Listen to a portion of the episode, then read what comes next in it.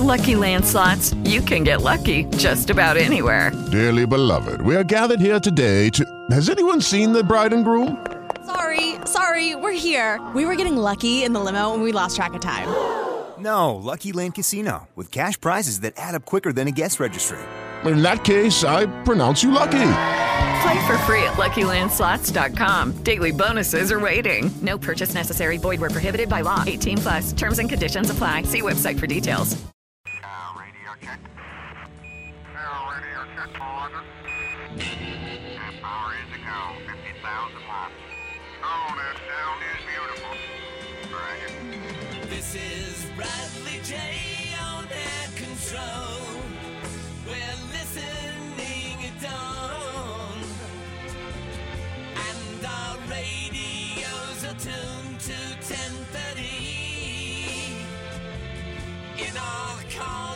Locked on WBZ. Oh, who are you reaching? Affirmative, I read you. What are you talking about? This conversation can serve purpose. WBZ, you are Jay Talking, and we're live midnight to 5. Our number 617-254-1030 if you want to get involved. I have a question for you, actually. It's just something for you to think about. Uh, would you like e-scooters to come to your town? have you thought about that? Well, uh, there is a town in Massachusetts, at least one, that is uh, uh, experimented with the e-scooters. And the results of this experiment might dictate whether or not your town gets e-scooters. I'm sure your town's looking at Brookline, Massachusetts, to find out how it worked out. And we have Heather Hamilton with us, Brookline Select Board member. I met Heather when she was on with Dan Rea on Nightside, and they had their initial conversation. Some what three months ago? Gosh, has it been that long? I don't. I don't know. It's been a while. The e-scooter program has been in effect for some time, and you've learned a lot of things since then. And I met with you a short time after that program, and we we agreed you'd come on, and here you are. Before we get to the e-scooters, though, I'm very interested in your job. I'm curious as to what a select board member does all day. What what are your actual functions? I want to d- drill down on that a little bit. What do you do? Well, I, I think it's important to note that most um, elected representatives actually have full time jobs. Like yourself. Like I- like like me, um, I work for a civil engineering firm downtown, and uh, really love it. It really has helped me to understand um, problem solving, uh, some of these big transportation issues. Um, so the, that segue goes into select board member. What what drew me to it? What do I actually do? Um, well, I could tell you where I am every Tuesday night. I am in town hall. Okay. from- how how many hours a week do you have to spend at the select board position? Uh, well, we have our, our select board meetings every Tuesday evening. Roughly, I'm I'm in town hall roughly from 5 p.m. until sometimes as late as midnight. It really depends, you know, on the week. Uh, and then I chair a couple of different committees that meet almost monthly. So that's a number of hours in addition to. Um, most other select boards in the Commonwealth of Massachusetts they meet every other week, so we're we're very busy. Um, that's why we meet. I'm sure week. that I'm sure that you don't just work though during the meeting. People are con- contacting you with problems all the time, correct? Oh yes, yeah. Most people assume that we're kind of a 24-hour um, constituent service, so we have an email address dedicated to us, uh, which I try to check regularly, uh, but not as regularly as some people would like. Uh, and then my phone number and my address is all public information. Wow. So So what are the pros and cons for you? Why, why do you do it? You don't make a lot of money at it. It's a giant pain. Why do you do it? Why do I do it? Um, I've always been very interested in civics. I've always been very interested in improving the lives of not only myself, but other people. And I like the big, scary problems. I want to know why things are the way that they are and whether or not we can find ways to, to, to find solutions, to fix problems, Okay. to make life a little bit better. Segue time. What were the problems? What what was the situation that made you look into the e scooter? By the way, did they contact you? Did you contact them? How did that work out? You saw it and you, you looked into it, or did they come knocking on your door? They actually came knocking on someone else's door. Cambridge? So Cambridge and Somerville. Bird dropped 100 scooters uh, the summer of 2017, I think. Uh, no, 2018. And they um, they surprised a lot of us in, in the area. And so I, had a, How could you do that? I mean, couldn't they be fined for that? Uh, I believe just, that they were. Just dropping your business model onto a community without Mm-hmm. asking or getting permission or, or anything? They just blind drop these scooters in there? Well, we forget that that's exactly what Uber and Lyft did uh, back in the day. um, sometimes technology it outpaces, you know, government. So, both both Uber and Lyft probably, and I guess Uber and Lyft were right. We'll just do it and ask for uh, you know, forgiveness. we'll ask for forgiveness, and they're going to like it so much that we'll pay whatever price it takes because it's it's a no brainer. It's going to work. We're just going to do it. Uber and Lyft, they were correct. Not so much on the on the e-scooter. What happened uh, w- with regards to Cambridge? What happened? Oh, I believe that they impounded those scooters, the ones that you know weren't taken off by the company themselves. Um, but it did precipitate a, a conversation, at least that I had with town staff. What would we do if that happened in Brookline? And that started a conversation about wh- how we felt about welcoming this technology or not welcoming this technology. We met with a couple of our peers in Boston, Cambridge, and Somerville. And when we discovered that nobody else really wanted these devices, I, I am a transportation professional by day. I was intrigued to understand more. I definitely saw the potential and understand um, why people might gravitate towards these and how they can make inroads, to use that term, uh, to undo some of the damage that I believe has been caused by rideshare uh, Ride services. shares a real bee in your bonnet, and we're going to get to that. So, I suppose you figured you look around the, the population's increasing exponentially. There's a finite amount of, of room on the on the roadways. Something's got to give, and you think, well, maybe this is an option. Maybe this will be part of the solution. Am I am I right? Uh, That's my belief. Yes, Okay. that it can be part of the solution. Okay. And another thing that precipitated the going ahead with the experiment is rideshare. You wanted to do something to replace rideshare because rideshare is a real problem, and I didn't realize it was. Can you can you uh, take me to school on why rideshare is a problem in a community like yours, Brookline? Um, I believe that it is a problem because it has made it so convenient for people who would otherwise use public transportation to get into a car. Um, when surveyed, most rideshare people will say, and I, I, I'm I'm basing this off of a, a study that I read. About 60% of respondents said that they would have used public transportation. So um, ca- there have been calculations as to how much revenue is being lost by the T for every single rideshare trip. Uh, and the lost revenue is in uh, the league of like $24 million versus the annual revenue that we're collecting through rideshare, which is under $4 million. Doesn't the condition of the MBTA have to be partly to blame for that? If 60% of respondents say, yeah, uh, it's easy for me to take Uber than the T, isn't it partly the fault of the MBT? I know that I myself might have to start taking Uber because the, the line that I use, I'll tell you, it's the E line. It has slow orders. They for for a stretch of it go 10 miles per hour. And I've said this before. I told you about it beforehand.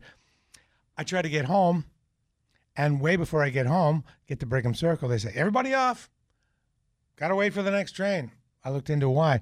Well, we're going so slow that we can't keep up our schedule, so we're just going back. So, for me, it's kind of almost Uber time. So, mm-hmm. I don't know. Maybe you should, whatever influence you have, try to make the, the MBTA better. I know that's it. We absolutely have, have time and time again as a society not invested adequately in our public transportation. And the invention of rideshare really has eroded a lot of the um, the progress that we had made ever since like 2008 when gas prices you know skyrocketed and there was a push to really invest in public Ah, So transportation. rideshares un- un- undermined the motivation and the inertia towards fixing the T. Public transportation has traditionally been, and not necessarily the case in Massachusetts, but traditionally public transportation is associated with lower socioeconomic people. And so what I saw from 2000 to like 2015 was a whole generation of people that were of higher socioeconomic means using choosing public transportation, living lives car free, and demanding more public transportation. And I really hoped that that was going to move the needle. And then the introduction of rideshare happened, and all of those people who had chosen to live car free lives, and they still do, but now they're just using someone else's car. That's eye opening. So you met with one or two companies, and what kind of conversations did you have with them? Did you? Who was the boss of those meetings? Were they kind of heavy-handed, or were were you the boss? I like to think that I'm the boss. Um, they were very eager. Yeah. Uh, They had something you wanted, which was Brookline. I mean, you had something they wanted, which was your town. a market. Yeah. Uh, yeah. So we we looked at the structure. We ended up going with a license uh, program, so that it could be, you know, just with it, within the select board's purview. Uh, we could do it for a very discrete period of time. In this case, about seven months. So we we drafted a pilot agreement and um, really started what I think was pretty modest with about 100 scooters apiece per company. We started with Bird and Lime. Uh, they applied and we considered their application and they, we granted them the license. And then about halfway into the pilot program, Spin joined. Uh, they also actually are participating in the other pilot program going on in Massachusetts for e scooters, which is up in Salem, Massachusetts.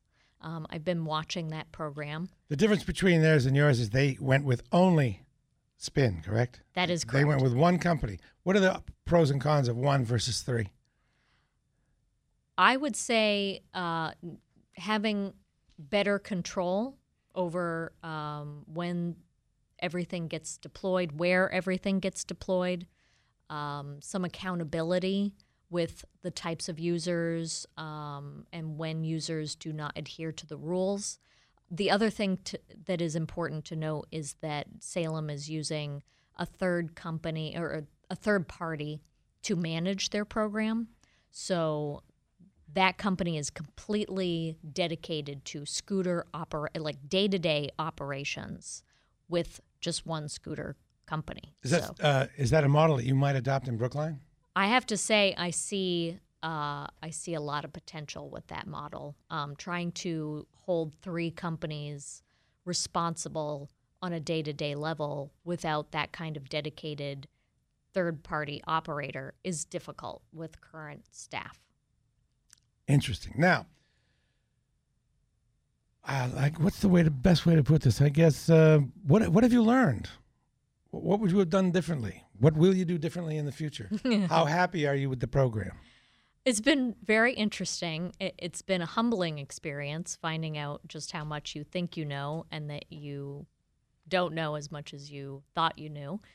Um, I will say you can't necessarily trust people to exhibit good behavior, so you have to Did put you- in safeguards. I shouldn't have interrupted. Did you think you could trust people to exhibit good behavior? Were you So two laboring under that misconception? two things caught my attention when I started to learn more about e scooters and the companies themselves. One was that because the scooters are electric, they have to be charged, and so they're removed from the public way every night. Now, dockless bike share, for example, is not done with that model. So we don't have dockless bicycles in Brookline. We have the docked blue bikes. But every now and then we'll get one of the dockless bikes that come into Brookline, and then it's very difficult to get it removed because we don't have a contractual relationship with that company.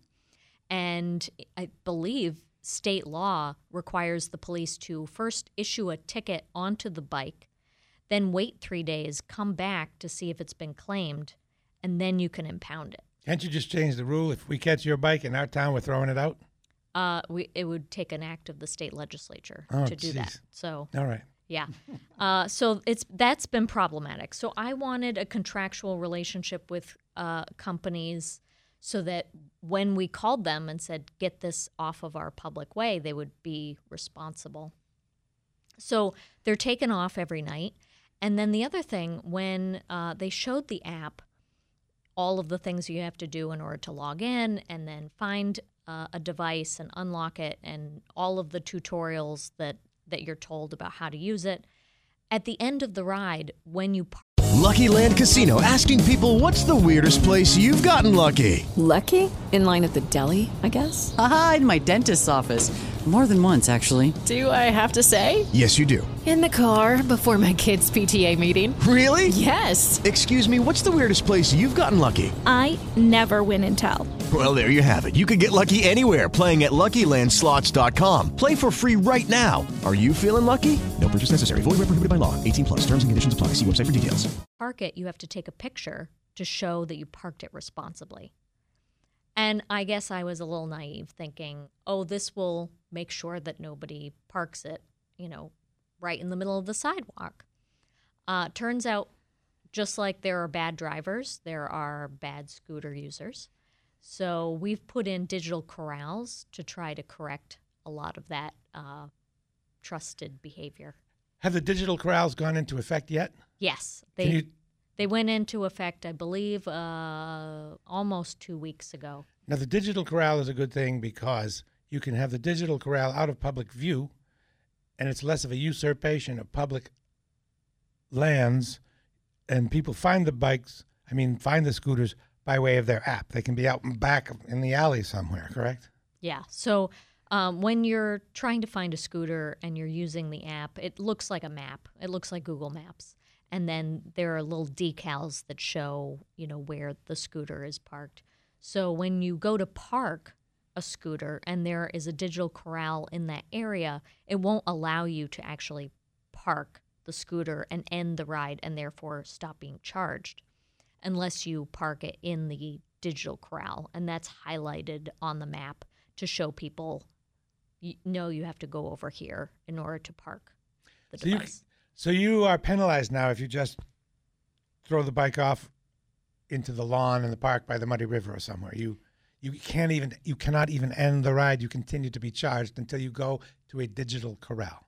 So we have s- digital corrals in specific areas. Uh, if it's outside a certain perimeter within that area, then you're still able to park kind of freely, for lack of a better term. I'm hoping that as we look at making this a more permanent program when other municipalities come online, that we will phase in a lot more digital corrals in the future. What were some of the complaints as the program got underway? The top complaint was sidewalk use. So we encouraged everyone to use the bike lane. We think that that's the most appropriate uh, place for these devices to travel. But like any new technology, people are experimenting with it. They don't necessarily feel confident with it. So they felt confident using the sidewalk, which is not what we wanted. So then we just we deployed message boards that said must be 18, must use the uh, the bike lane, and must use use a helmet. So I would say out of the like top three or four complaints, sidewalk use, not wearing a helmet, underage use or suspected underage use, and then parking. So, what about enforcement? Uh, You can put up a sandwich board, but people are going to ignore that. Mhm. And I know that police are busy and they get paid a lot of money, too much money to be enforcing scooter scooter use on sidewalks. Is there some other method of enforcement that, that you have been considering? Well, enforcement and education are really the the two biggest components of a successful program. So we've been working with our police to make sure that uh, the officers know what the rules are, and that when given the opportunity, when they see an infraction occurring, that they actually do something uh, about it. And we've had over 500 interactions with e-scooter users between our police officers to help educate and um, ensure that the scooter users are obeying the, the pilot program. I agree with the use of bike lanes because the bike lanes are underutilized. They're already there, and all these scooter folks should should use these. I wish there were a way technologically to automatically find somebody. With GPS, maybe soon it'll be good enough so that they'll know that you're on the sidewalk rather than in the bike lane. The the digital corrals, um, the the GPS is good within four feet. I hope within the next three Wow. years we can we can get to more pinpoint accuracy. Heather, having lived with the program for some months now, what changes do you think you'll make? Hmm. I definitely think you need to start with digital parking corrals. Um, allowing people to park freely, I think, does a disservice to the non users that are in the public way. So I would definitely recommend to any municipality that is thinking about permitting these to start off with designated parking areas. And about education, what methods do you use to educate? And will you change how you educate in any way? Oh, far as- absolutely. how will you change how you educate? Uh, and that is one of the toughest things about the government is trying to educate. Uh, we have very limited resources, so trying to get the word out um, it is difficult. Uh, we we rely very heavily on the companies at this point. I'm hoping to change that in the future when we have a dedicated revenue stream uh, that we then can use towards putting back into the program to uh, to make improvements and by improvements, you know, educate people on how we want these used. So I do I do know that Lime does uh, educational boot camps or um, they really call it driver's ed. On Saturday mornings, they use uh, a driveway of one of our elementary schools and they put up basically a, an obstacle course and they teach people how to ride responsibly using these devices in a safe, controlled environment. What about liability?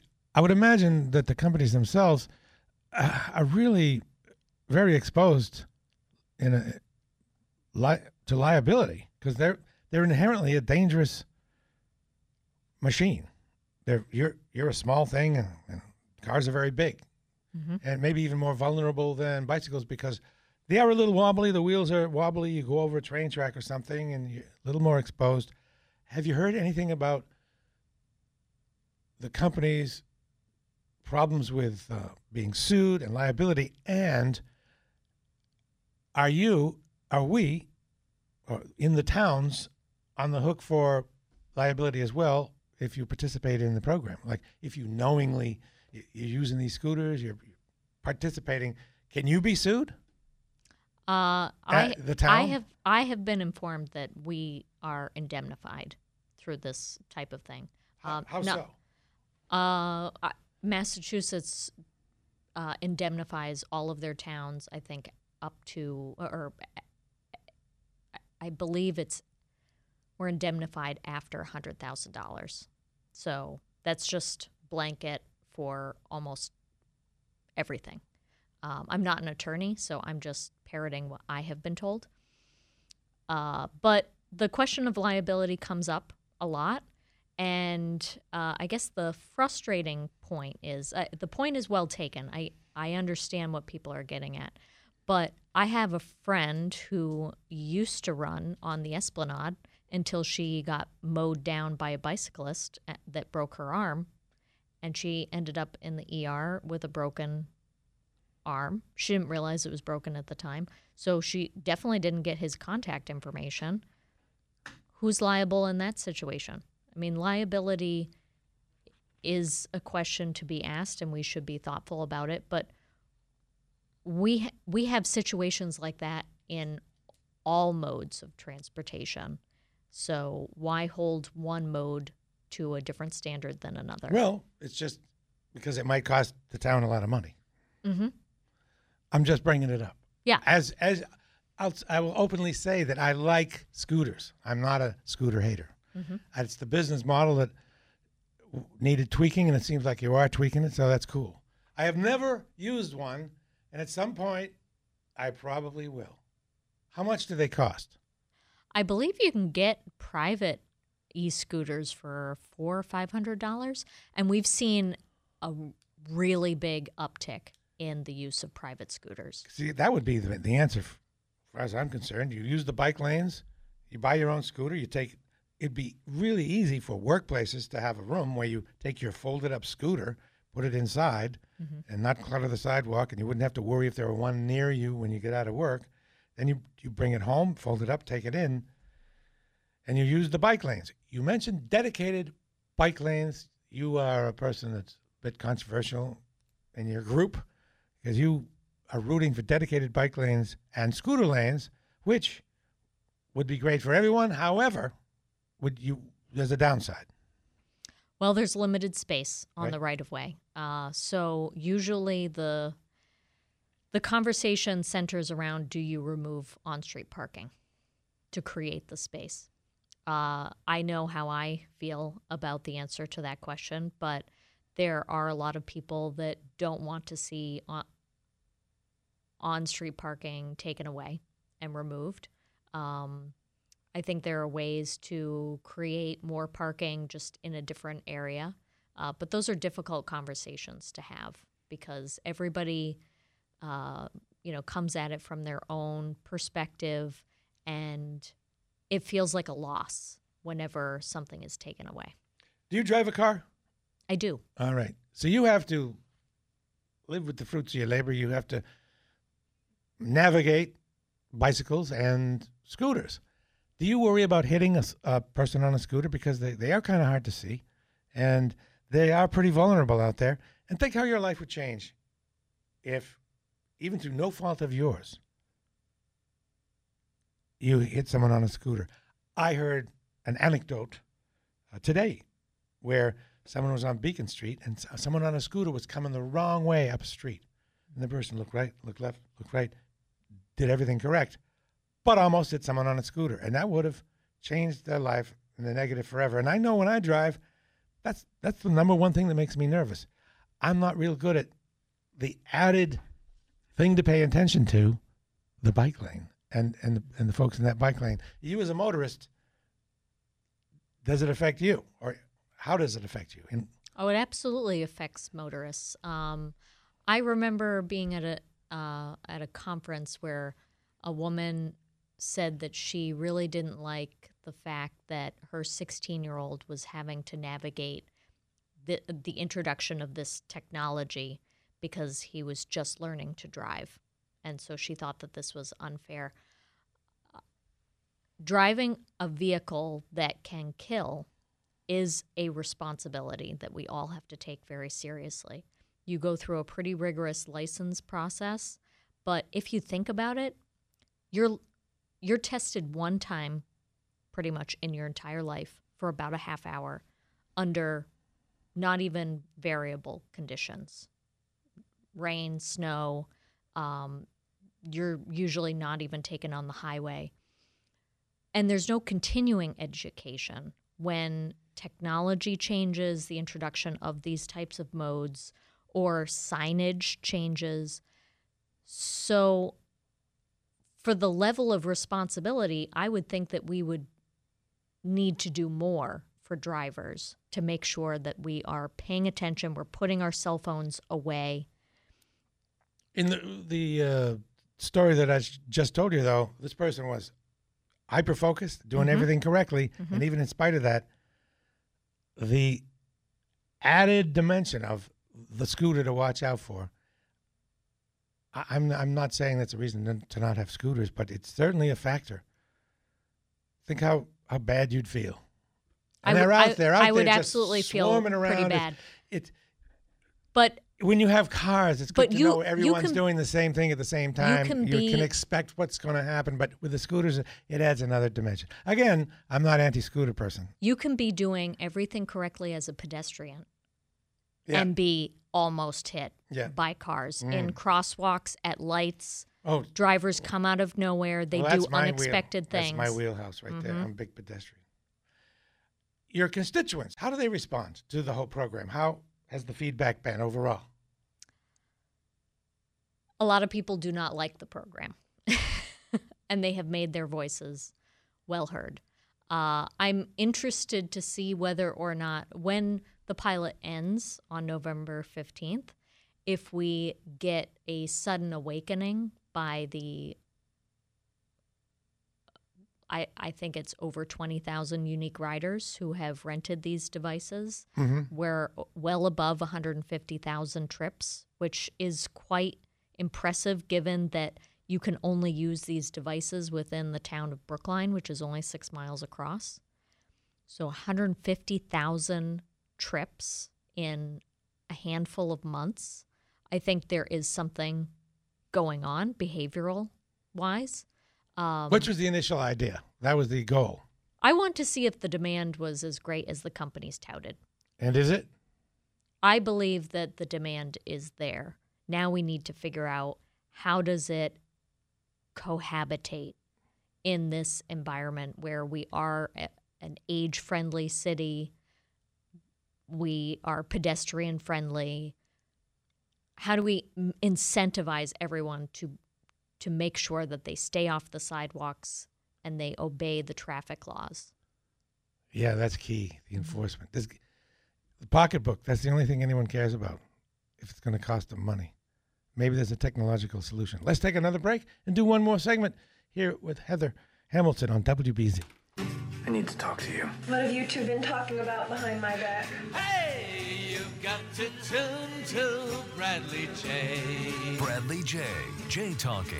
WBZ News Radio 1030. Hello, it is Ryan, and we could all use an extra bright spot in our day, couldn't we? Just to make up for things like sitting in traffic, doing the dishes, counting your steps, you know, all the mundane stuff. That is why I'm such a big fan of Chumba Casino. Chumba Casino has all your favorite social casino style games that you can play for free anytime, anywhere with daily bonuses. That should brighten your day a little.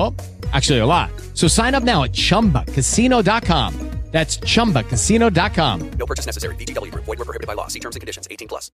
Hey, soldier. Do you know who's in command here? Yeah. We gotta talk. Well, when can we talk? Over there is a very capable radio. Radio. Radio. Radio? Get me someone on the other end of that radio. It's Bradley Jay. You know. Bradley Jay. Jay Talking. You hear him talking on your radio. I can hear you. WBZ News Radio 1030. WBZ, we're with Heather Hamilton, Brookline Select Board member, talking about now, now not only e scooters, but micro mobility, including bicycles. Unfortunately, Heather, there a lot of cyclists are scofflaws. I'm not to. I don't want to be that person that that old man that says oh, those guys on bicycles.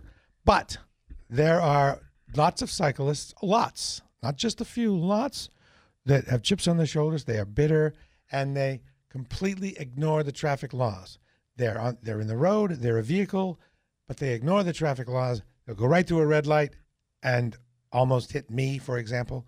They will be on the sidewalk, and when we, I would like to talk a little bit more about enforcement, not only of, of the for the bicycles, but for the scooters.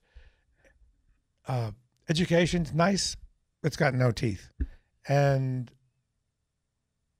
it doesn't seem as though there's any enforcement. And for the public to accept this, I think you need some enforcement.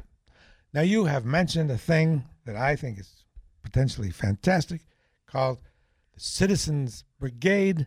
They have one, I think, in D.C. Tell me about the Citizens Brigade. So I, I believe it's called the Citizen Enforcement Enforce. It sounds, Brigade. sounds kind of red Chinese, but okay. So I would I would you know I followed what's going on nationally on this, and DC uh, has done a lot of iterations of their program. They're looking at docked charging stations, but to get at the enforcement issue, we just don't have enough police to be everywhere to enforce every single rule in town. And I, I would argue it's not just bicyclists who are getting away with run, running red lights. I mean, motorists do it too.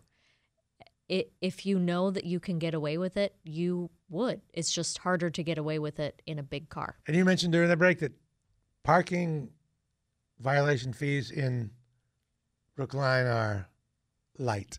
That's not the word you used. I would say Then- state statewide. Okay. In my opinion, they are. They're not light. really a deterrent. It's almost like, well, parking costs this much, and even if I get caught, uh, it's not that much more. So I'll take the chance on taking the, the violation hit. Yeah, yeah. When you want to deter something, it should be two hundred dollars or Okay. up. So all this could be dealt with by a sort of citizens brigade. How would that work? I am not exactly sure how it might work in Massachusetts because our laws are different than in Washington, D.C. But from my understanding, it's housed in parking enforcement and they go through some sort of process in order to be trained and they must document the infraction and then it is ultimately reviewed by the police department in order to issue a citation that is usually done through the mail. So a citizen gets some training. A citizen like me gets some training, maybe get a little badge. I'm serious about this. Some sort of indicator that you are official and you have been trained and you do have the authority to issue some sort of pre summons. And you document somehow the infraction, probably with your phone, and you send it, probably email it to the authorities, and they review it. And if it's in fact found to be a good a good bust, then a, uh, a citation of some sort will be uh, issued. I think that's great. What's is there a downside? Have you thought about it? I'm checking to see if it's legal. well, if they do it in D.C., it's it's legal in D.C. It'd be a state thing, right? Yes. Yeah, we do have different laws. So I need I need an attorney to tell me that we have the authority to do that, which I have yet to receive. Did you ask? Yes. And they're looking into it. They're looking into it. What did they initially tell you? They don't really initially say anything. They say no way, but, but I'll look into it, or should be no problem, and, and I'll look into it? Any good attorney will withhold judgment and say, I need to get the facts first. And it will take me a long time and many billable hours. Sometimes. We have about four minutes. Anything else? Uh, any um, final thoughts on how the program has gone? Surprises, changes we haven't sp- spoken about? Sort of wrap up, if you will. Um, I I'm still trying to withhold my own judgment. Uh, a lot of people have asked why such a long period of time for a pilot program, seven months. We wanted to be able to, you know, make mistakes and learn from them. So we tried to allow for enough time to make improvements and then collect information on those improvements. The other thing that I would like to say is we are uh, going to be rolling out a, a user survey to independently verify all of the claims that the companies have made about who their uh, Good, users because- are and whether or not this is replacing car trips or walking or public transit. So we're going to do our own survey. And I also promised uh, our senior center um, advocates that we will do a non user survey so that people who do not use these types of devices that call Brookline home, they will get an opportunity to be heard on how this has been impacting them. Yeah, that's very important because you don't want to get your feedback only from pro scooter people. Mhm. Excellent. We have a, a, a listening session on scooter issues at Brookline Town Hall on Wednesday, October 23rd at 6:30 p.m. for anyone who is listening that might want to come and be heard. Okay. In well, there are about three minutes left. What are other big issues that you have to deal with? I know that education's always a big bone of contention, right? That that takes up a lot of space on your plate. Are you talking about like schools in general? Yes. In in the town? Yes. Oh yes, yes. We've been on the quest to find the unicorn, which is the uh, a space for a new elementary school for about a decade. And what's the problem? Is it a NIMBY thing? Is it a There's no space. there's no space? You're going to build one from scratch or you're going to buy a building? It all depends on whether or not we find space and whether or not the voters want to self impose a tax to generate the kind of revenue that we would need in order to build a $100 million school. $100 million. Wow. Schools are more expensive than they used to be. Yeah. Back to rideshare. Are you thinking of instituting some ru- new rules or restrictions on rideshare? I know how you feel about rideshare. Do you have the power to do that in a town? And would you? Do you, do you think? I don't think that we have the power to really uh, regulate these to the point where it would make any kind of difference. They are regulated by the DPU, the Department of Public Utilities, which is a state agency. Um, the revenue split is so for every single ride, uh, there's a 20 cent surcharge. 10 cents of that goes to the municipality where the trip generated, and then 10 cents goes to the state. Okay, in the final moments here, I'm going to give you my ultra radical uh, transportation solution. You ready? I am. Since no one really seems to care about the T, um, we, we don't care about it enough, let's just get rid of the T and use the tunnels and the tracks for bicycles, dedicated bicycle lanes and scooter lanes. So you could have bicycles and scooters out of the weather and just get rid of the T because no one seems to care. Oh, see, I moved to Brookline because it had the green line. Yeah. I adore that trolley, and y- you would have to take it away from me. Take it over from my, your dead, over my dead body. dead hands. Um, All the right. other, the other, the other problem with that um, suggestion is that you know a, a lot of people will um, contend that you know this is ableist, but you're saving a spot on the T for people who cannot use bicycles. Heather Hamilton, these- thank you very much for coming out late and being honest. It's WBZ, Boston's news radio. With LuckyLand slots, you can get lucky just about anywhere. Dearly beloved, we are gathered here today to. Has anyone seen the bride and groom? Sorry, sorry, we're here. We were getting lucky in the limo and we lost track of time. No, LuckyLand Casino, with cash prizes that add up quicker than a guest registry. In that case, I pronounce you lucky. Play for free at LuckyLandSlots.com. Daily bonuses are waiting. No purchase necessary. Void where prohibited by law. 18 plus. Terms and conditions apply. See website for details.